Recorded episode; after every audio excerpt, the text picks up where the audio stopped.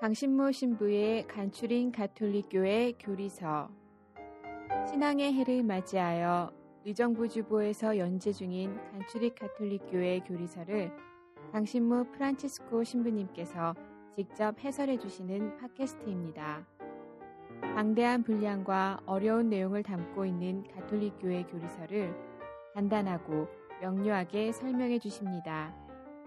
또한 지면에서 다루지 못한 내용을 추가하여 더욱 깊고 풍부하게 이해를 도와주십니다. 이 팟캐스트는 안드로이드 어플 팟빵과 애플 팟캐스트에서 들으실 수 있습니다.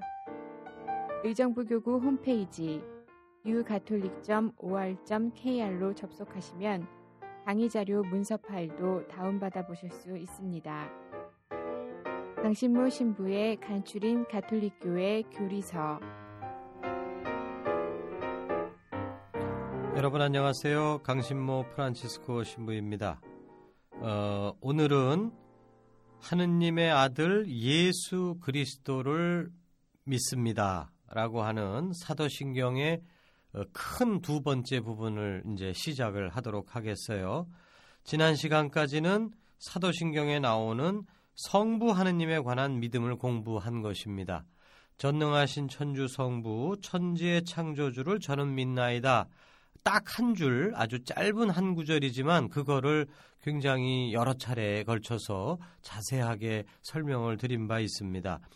그 지금까지 성부 하느님에 대해서 말씀드린 내용은 크게 두 부분으로 다시 나눠지는데 하느님의 속성 어, 하느님께 속성이라 고 그러니까 조금 불경스러워 보이긴 하지만 아무튼 하느님의 그 특성에 대해서 어, 전능하신 분이고 유일하신 분이고 삼위일체이신 분이고 어, 하는 그 내용을 쭉 살펴봤고요. 그리고 이제 큰 두 번째 부분에서는 하느님께서 만드신 피조물에 대해서 그래서 하늘과 땅 그리고 그 가운데 있는 인간 이렇게 세 부분으로 나눠서 살펴봤던 것입니다. 그렇게 해서 정말 우리가 믿고 있는 하느님이 어떤 분이신가 하는 것을 이제 어느 정도 우리가 이제 윤곽을 어, 그린 것인데 오늘부터 시작하는 어, 성자께 대한 믿음은 바로 지금까지 설명한 성부께 대한 믿음의 에, 필연적인 결과에서 시작이 됩니다. 무슨 말씀이냐 하면 지금까지 살펴본 성부 하느님께 대한 믿음 내용은 어, 그 줄거리를 그 요약을 해본다면 해피엔딩이 아니에요. 왜냐하면 처음 시작은 아주 좋게 시작을 했습니다. 하느님은 좋으신 분이시고 전능하신 분이기 때문에 그분이 좋은 뜻으로 세상과 인간을 그리고 천사까지 아름답게 창조하셨다. 이게 이제 출발점이거든요. 세상은 보신이 좋더라. 그 아름다운 모습으로 창조됐는데 근데 이제 그 다음 단계에 가서 세상에 악이 들어오는 것이죠. 그래서 천사들이 그 타락하고 그렇게 해서 악마가 되고 그리고 그 악의 유혹에 인간이 굴복함으로써 인간들도 이제 그 타락을 하는 것이죠. 그 결과 어, 천사의 죄와 인간의 죄로 말미암아 인간은 죽음이라고 하는 피할 수 없는 그 운명을 겪게 되는 것이고 또 살아있는 동안에도 어, 물론 기쁜 때도 있지만 대다수 정말 어려움 속에서 고통 속에서 살게 되었다 하는 것이죠. 자, 그럼 뭐, 그 잘못을 해서, 어, 고통을 당했어요. 근데, 그러면은, 아유, 잘못했습니다. 하고서는 자기 잘못을 깨닫고, 어, 생시를 고치고 생각을 고치고 해서 다시 새 출발을 하면은 뭐 행복한 삶으로 우리가 시작할 수 있다라고 한다면은 어, 문제가 없습니다. 해피엔딩으로 얼마든지 갈 수가 있는데 문제는 그게 그렇게 안 된다는 거예요. 어, 무엇보다도 인간 스스로가 이 죄를 짐으로써 어 인간 스스로가 약해져 버렸어요. 이거를 이제 엄밀한 용어로 얘기하자면 이제 원죄의 결과로서 우리 영혼에 이제 어떤 약점이 생긴 것이죠. 그래서 우리가 좋은 것을 생각하지만 그거를 실행을 잘 못해요. 거의 못해. 어, 그리고 정말 우리가 또 아주 정말 결심에 결심을 해서 좋은 길로 가려고 한다고 하더라도 또 우리 바깥에 있는 그 악의 세력이 예, 그게 이제 사회 안에 배어 있는 악의 세력이건 아니면 눈에 안 보이는 영적인 세력으로서의 악의 세력이건 간에 우리 주변에 있는 악의 세력이 우리를 가만 놔두지를 않습니다. 그러니까 우리는 내적으로도 약해져 있고 바깥쪽에서도 우리를 아주 강하게 우리를 억압하고 어? 우리가 그 하느님께로 가는 길에서 이제 벗어나게끔 만들려고 끌어 잡아당기고 그러기 때문에 우리가 그 스스로의 힘으로는 우리가 올바른 길로 나아가는 것이 거의 불가능하다는 것이죠.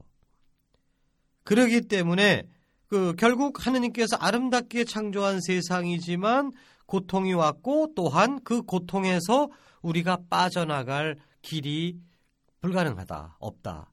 그러니까 지금 이 이야기는 해피엔딩이 아니에요. 어디 절망적인 어, 결말로 가게 되는 것이죠. 그런데 여기서 이제 그 전환점이 생기는 것입니다. 도저히 우리가 빠져나가지 못하니까 못하니까 그래 그러면 니들은 빠져나오지 못하니까 그냥 죽어라. 그리고 끝나시는 게 아니라는 거죠. 우리가 믿는 하느님은 정말 우리의 아버지이시고 어, 우리를 아버지시기 때문에 당신 목숨처럼 아끼시는 분이기 때문에 우리가 빠져나올 수 없는 죄와 고통의 그 구렁텅이에 있는 모습을 놓고서 그냥 방관하실 수가 없다는 것입니다. 그래서 그분이 우리를 구해 주시기 위해서 우리 곁으로 내려오셨다. 이러한 그 이 결말로 갈 때 비로소 이제 우리의 믿음 이야기가 이제 그 행복한 이야기로 이제 바뀌게 돼요. 이것이 바로 복음입니다. 기쁜 소식이에요. 우리는 우리 신자들은 이 복음이라는 말을 아주 너무 자주 들어서 아주 친숙하죠. 어, 그런데 이, 이 복음의 말뜻은 복복자의 소리음자, 그러니까 복된 소식 또는 기쁜 소식이란 뜻입니다. 그런데 뭐가 기쁜 소식일까? 어? 뭐 우리가 살면서 우리의 기쁜 소식은 뭐 아들이 좋은 대학교에 합격했다, 뭐 그 승진했다, 그 다음에 환자가 회복됐다. 이런 것들이 이제 기쁜 소식이겠지만 물론 기쁜 소식이죠. 그러나 어 그러나 그것은 예, 결국은 다 또 없어질 것들이에요.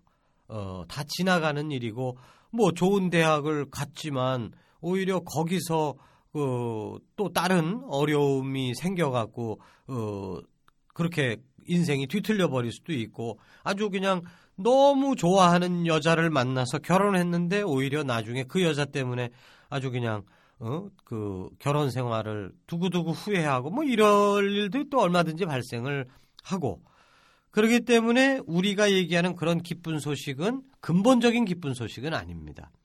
바로 우리가 이 교리를 공부할 때 얘기하는 이 기쁜 소식은 아까도 얘기한 우리가 죄와 고통에서 빠져나가지 못하고 있다. 그런데 그것만 본다면 우리에게는 정말 절망적인 얘기지만 하느님께서 우리 곁으로 내려오셔서 우리를 땡겨주시고 거기서 꺼내주신다. 라고 하는 하느님께서 우리의 구원자가 되셔서 우리 곁에 오셨다라고 하는 이것. 그것이야말로 근본적인 기쁜 소식입니다. 그리고 그렇기 때문에 교회에서 말하는 기쁜 소식은 하느님께서 우리를 구원해 줄 구원자를 보내 주셨습니다. 라는 선포예요. 그리고 그 구원자가 누구냐? 바로 성자 예수 그리스도이십니다. 그렇기 때문에 우리는 지난 시간까지 10시간 가까이 성부 하느님에 대해서 자세하게 공부를 했지만 물론 성부 하느님에 대해서 우리가 아는 것도 중요하지만 사실 우리 그리스도교 신자들에게는 더 중요한 것은 우리를 구원해 주시는 분 예수 그리스도 하느님의 아드님 그분을 아는 것이 더 중요합니다. 우리는 그 사도신경을 한 번만 외워봐도 예수님이 얼마나 중요하신 분이신지 즉시 알 수 있어요. 성부 하느님에 대한 신앙 고백은 딱 한 줄만 나옵니다. 그리고 성령 하느님에 대한 신앙 고백은 한 줄도 아니고 반 줄이에요. 성령을 믿으며 그리고 끝나버려요. 반면에 성자 예수 그리스도에 대한 내용은 깁니다.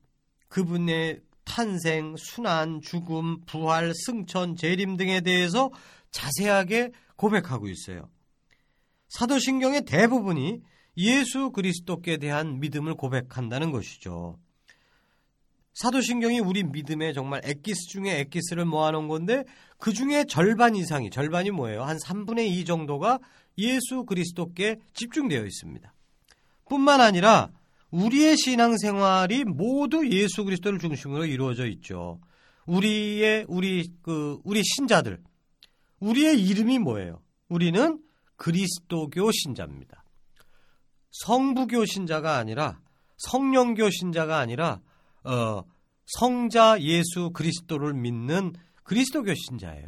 그러니까 그렇다고 해서 뭐 성부를 안 믿고 성령을 안 믿다는 뜻은 아니겠지만 우리는 예수 그리스도를 통하여 이게 신앙생활이 이루어진다는 것이죠.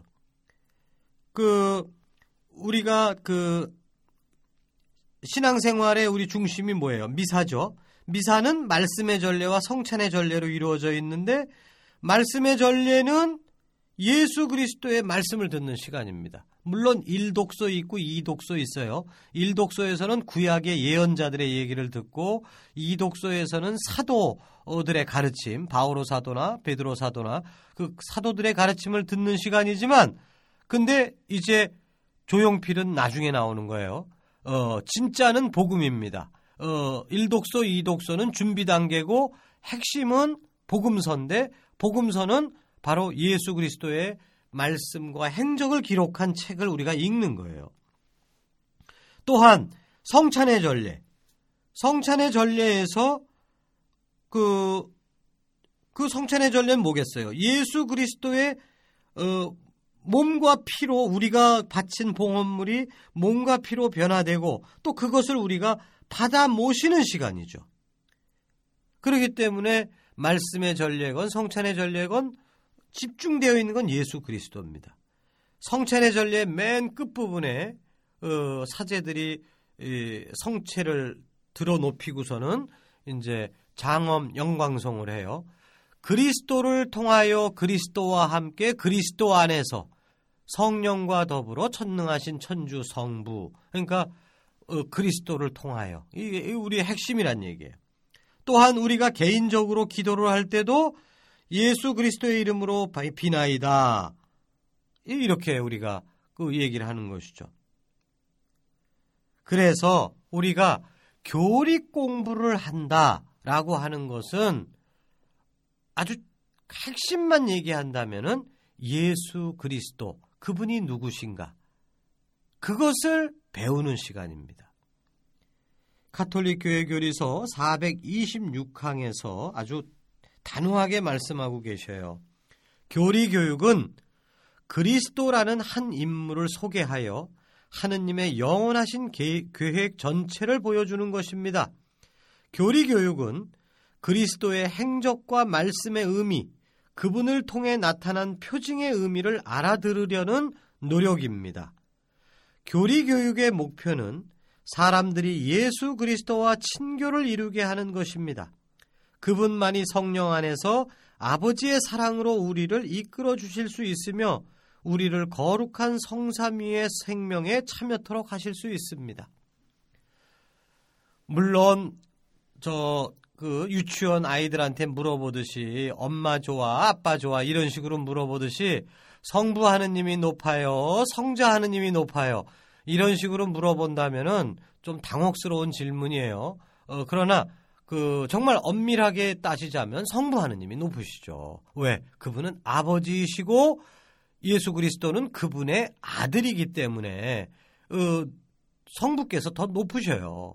더 원천적이고 더 근본적이고 그러나 우리에게는 우리 인간들, 우리 신자들에게는 예수 그리스도가 더 가까운 분이시고 더 중요한 분이십니다. 왜냐하면 성부 하느님이 아무리 중요하시고 근원적이시고 그런 분이시더라도 우리는 성부 하느님께 직접적으로 다가가기가 거의 불가능해요. 너무 높으신 분이니까. 우리가 볼 수도 없고 만질 수도 없고 우리가 성부 하느님께로 가는 게 사실 신앙생활의 최종적 목표입니다. 근데 우리가 다이렉트로 못 간다는 얘기죠. 어떻게 갈 수 있느냐? 사람이 되셔서 우리 곁에 오신 성자 우리 주 예수 그리스도를 통해서 가는 거예요. 성부 하느님에 대해서 지난 시간에 10시간에 걸쳐서 그분은 전능하시고 유일하시고 삼위일체이시고 쭉 얘기를 했지만 그거를 우리가 어떻게 알 수 있을까? 그냥 묵상하면 알 수 있나? 아니에요. 예수님께서 가르쳐 주셨기 때문에 우리가 그걸 아는 겁니다. 성부 하느님을 아는 것도 예수님을 통하지 않고는 알 수가 없고 또 알아야 면장을 하니까 알아야 하느님께 성부 하느님께 가는데 예수님을 통해서 그분을 성분 하느님을 알게 됐고 예수님을 통해서 그분께로 우리가 가게 되는 겁니다. 그러기 때문에 우리 인간 차원에서 봤을 때는 성부 하느님보다는 성자 하느님이 더 중요하시다는 거죠. 그렇기 때문에 우리 신앙생활의 핵심은 예수 그리스도를 아는 것, 그리고 그분을 그 만나는 것. 그것이 전부예요. 그런데 문제는 우리 신자들의 삶 속에서 예수 그리스도가 그렇게 중심적인 자리를 차지하고 있는가? 정말 우리가 예수 그리스도를 알고 있는가? 또 알으려고 그분의 말씀을 계속 듣고 그분을 바라보고 그러고 있는가? 이건 좀 문제가 있다고 봐요. 제가 작년에 신앙의 해를 맞아서 어, 본당 신부님들이 신앙의 해에 대해서 좀 특강을 해달라고 이제 부탁을 여러 군데에서 받았어요. 어, 올해는 전혀 안 부르네요. 어, 그러니까 메뚜기도 한철인 것 같아요. 그, 그래갖고 한 다섯 군데를 한 달 동안에 그냥 일시에 갔는데 갈 때마다 그러니까 신앙의 특강이니까 신앙이란 무엇이냐를 이제 제가 설명하는 그런 자리 아니었겠어요? 근데 그 강의를 하기 전에 제가 그 다섯 개 본당에서 똑같은 질문을 신자분들한테 했습니다. 그 질문이라는 것은 여러분들이 우리 카톨릭 신앙을 갖기를 잘했다라고 생각될 때가 언제입니까? 어? 이런 질문을 한 거예요. 그랬더니 어, 뭐, 힘들 때 든든한 백이 있는 것 같아서 위로가 돼서 좋습니다. 또, 전에는 내가 정말 분노를 못 참고 또 슬픔을 못 참고 막 이랬는데 이제 신앙이 생기니까 나를 다스릴 수 있게 됐습니다. 또한 언제 어디서든지 기도할 수 있어서 좋았습니다.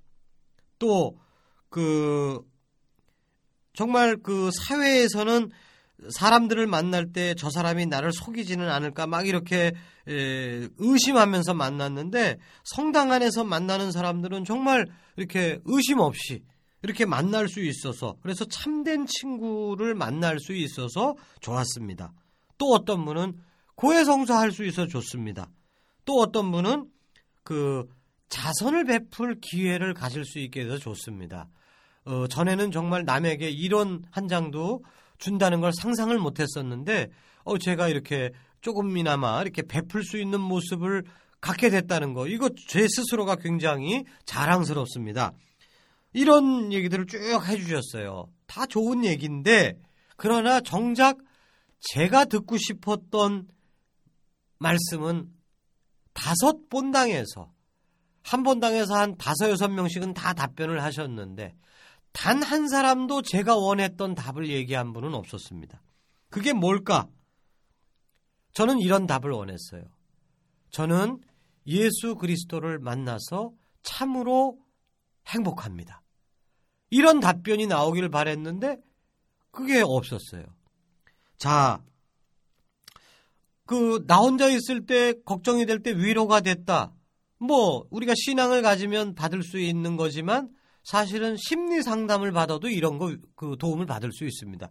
위로를 받고 분노를 다스리고 어? 그 다음에 어, 참된 친구가 생기고 또 정말 그 부끄러운 고해성사거리 같은 것을 털어놓을 수 있는 어떤 친구 물론 우리 성당 안에서 제일 쉽게 이런 것들을 다 성취할 수 있겠지만 사실은 신앙 단체가 아닌 밖에 나가서도 심리 상담가나 혹은 정말 친한 친구한테를 통해서 이런 것들을 얻을 수가 있어요.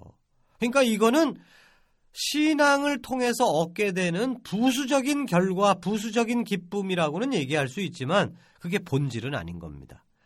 우리 신앙의 본질은 기쁩니다. 왜? 예수 그리스도를 만났기 때문에 기쁩니다라는 것이 그게 본질이에요. 근데 우리는 어찌 보면 신앙생활을 하면서 그냥 욕심을 버려라. 착하게 살자. 근데 그거는 예수님만 그렇게 얘기하시는 게 아니고 부처님도 욕심 버리라고 더 열심히 우리한테 가르쳐 주셨고 어 올해 아주 유명해지신 그 해민 스님 같은 경우에 뭐 사람들이 어떤 걸 막 고민하고 이렇게 상담을 하면 그 아주 레파토리가 있으셔요. 놓아주세요. 어? 그러니까 버리란 얘기죠. 어? 쥐고 있는 것을 버리세요. 아, 그럼 버리면 편해지죠. 그러니까 불교 가서도 그런 메시지는 얼마든지 들을 수 있는 겁니다. 또한 정말 예의 바르게 착하게 살아라. 어, 공자님 말씀 우리가 그냥 우리 뼛속에 이거 박혀 있는 말씀이에요. 근데 예수 그리스도는 다릅니다. 물론 같은 점도 많아요. 공자님이나 부처님하고 가르침이 중첩되는 부분도 많지만 가장 엑기스 부분은 달라요. 그래서 정말 예수 그리스도 그분의 그분이 누구신지 그리고 그분의 가르침의 본질이 뭔지 그냥 적당히 욕심 좀 버려라 어? 죄 짓지 마라 어? 남의 눈에 피눈물 흘리면 안 된다 이 정도 수준의 가르침이 아닙니다 아주 본질적인 그 전혀 다른 데서는 얘기 안 하는 그런 얘기를 하시는 분인데 그거를 우리가 알아들어야 되거든요 근데 우리는 그걸 잘 모르는 것 같아요 그러니까 정말 우리 교회 안에서 예수 그리스도에 대한 집중 이것이 너무 부족하다. 저는 얘기가 계속 반복되지만 정말 이게 답답해서 그래요. 그 언젠가 다른 신부님들하고 이렇게 얘기를 하면서 우리가 우리 교회가 성경 교육을 신자들에게 성경 교육을 할 때 방법을 잘못 사용한 게 아닌가 이런 어, 걱정을 이렇게 나눈 적이 있습니다. 어, 그건 무슨 뜻이냐 하면은 우리 카톨릭 교회는 지금 성, 신자들이 성경을 좀 공부하고 싶어요. 그럴 때 이제 하는 그 일반적인 방법이 뭐냐 하면 창세기부터 공부를 합니다. 다시 말해서 구약 성경부터 공부를 해요. 창세기 띄고 탈출기 띄고 그러고 이제 어, 복음서로 넘어가고 근데 그렇게도 안 넘어가고 창세기서부터 그냥 계속해서 그냥 순서대로 그 이 구약을 다띈 다음에 그게 한 1년 이상 걸리죠. 그러고는 그제서야 이제 이 복음서를 읽기 시작하는데 이게 이 순서가 잘못됐다. 사실은 구약 성경은 신약 성경을 위한 몸풀기 작업이거든요. 준비 단계거든요. 근데 그 준비 단계 공부를 하다가 지쳐버려요. 시간이 너무 걸려. 두께도 3배 두껍죠. 신약보다. 그리고 내용도 어렵습니다. 신약보다. 그러니까 그거에 그냥 힘을 쏟다가 이게 뭔 소리 하는 기요. 뭐 이, 러고 시간 보내다가 나중에 지쳐가 그만두고 신약은 이제 끄트머리가 다 왔다. 후루룩 읽고 그냥 아, 성경 다 띄었다. 이렇게 돼버리기 때문에 성경 공부를 다 하긴 했는데 포인트가 어디 있는지를 지금 못 찾고 있는 게 아닌가. 그러니까 성경 공부를 우리들이 지도를 하더라도 여러분들이 배우더라도 예수 그리스도부터 배워야 된다. 복음서부터 그냥 읽는 거예요. 복음서부터. 그리고 정말 그 복음서 하나 정도는 거의 외울 정도로 한 다음에 그 다음에 이제 구약을 창세기를 좀 읽고 그러면 이제 더 깊어지죠. 맛이 더 생기고 순서가 바뀌었다. 이제 그런 한탄을 한 적이 있었는데 교리 공부도 똑같은 것 같아요. 예비 신자 교리반 보면은 저도 교리서를 스스로 만든 적이 있습니다만은 그리고 지금 하고 있는 것도 사실 교리서를 지금 설명하는 거예요. 여러분들한테. 근데 지금 예수님 시작하기 전까지 지금 20주 이상을 지금 끌고 왔던 겁니다. 그 계시란 무엇이냐 이러면서 몸풀기 했죠. 그 다음에 성부 하느님에 대해서 10주 정도 했죠. 그거를 하고 나서 이제서야 지금 예수 그리스도를 지금 시작을 하는데 아 이건 아닌 것 같은 생각이 지금 듭니다. 다시 저한테 이런 기회가 주어지면 저 예수님부터 하고 싶어요. 예수 그리스도가 무엇보다 중요하다. 요 얘기를 드리고 싶습니다. 전임 교황님께서 작년에 신앙의 해를 선포하시면서 신앙의 해에 우리가 할 일이 뭐냐? 신앙의 쇄신이다. 이렇게 얘기하셨죠. 그런데 신앙의 쇄신이라는 게 뭐냐? 묵주기도 안 하던 사람이 묵주기도를 새로 시작하고 5단 하던 사람이 15단을 하고 그거냐? 그게 아닙니다. 교황님께서 아주 명백하게 말씀하셔요. 신앙의 쇄신이란 다른 것이 아니라 예수 그리스도를 우리 믿음의 중심에 모시는 일입니다. 자, 예수님을 우리 믿음의 중심에 모시려면 어떻게 해야 돼요? 다른 방법이 없어요. 예수님의 말씀이 담긴 복음서를 항상 가까이 대함으로써 그분을 인격적으로 만나는 것입니다. 어떤 사람의 얘기를 계속 듣다 보면 그분, 그분이 어떤 분인가, 그분의 마음, 이런 게 느껴지는 거죠. 그러니까 사실 이 교리 공부는 어찌 보면 성경 읽기 전에 도움이고 또 성경 읽고 나서 정리 작업일 수는 있는데 정말 핵심은 우리가 복음서를 읽는 겁니다. 그래서 이 교리는 그 별로 그렇게 중요한 게 아니에요. 여러분들이 매일 매일 복음 말씀을 한 구절씩 매일같이 정성껏 읽는다면 그것이 훨씬 더 중요한 문제라는 것이죠. 바오로 사도는 이제 이런 식으로 말씀을 하셨습니다. 나에게는 그리스도가 생의 전부입니다. 아주 뭐 명확한 표현이죠. 또 어, 필리피 1장 2절이에요. 필리피서 3장 8절에서는 이렇게 말씀하십니다. 나의 주 그리스도 예수님을 아는 지식에 지고한 가치 때문에 다른 모든 것을 해로운 것으로 여깁니다. 우리는 예수님을 잘 알고 있는가? 모른다고 얘기할 수는 없어요. 성경을 복음서를 좀 읽어봤고 또 미사 때마다 복음서를 읽으니까 예수 이는 주님의 말씀입니다. 이는 주님의 말씀입니다. 맨날 예수님의 말씀입니다. 이렇게 하면서 예수님 말씀을 미사 때마다 듣죠. 그러니까 다 들어본 얘기예요, 사실은. 그런데 다 들어본 얘기지만 정말 그분의 말씀을 정성껏 듣는 것과 그냥 들어본 얘기로 우리가 접근하는 거하고는 정말 큰 차이가 납니다.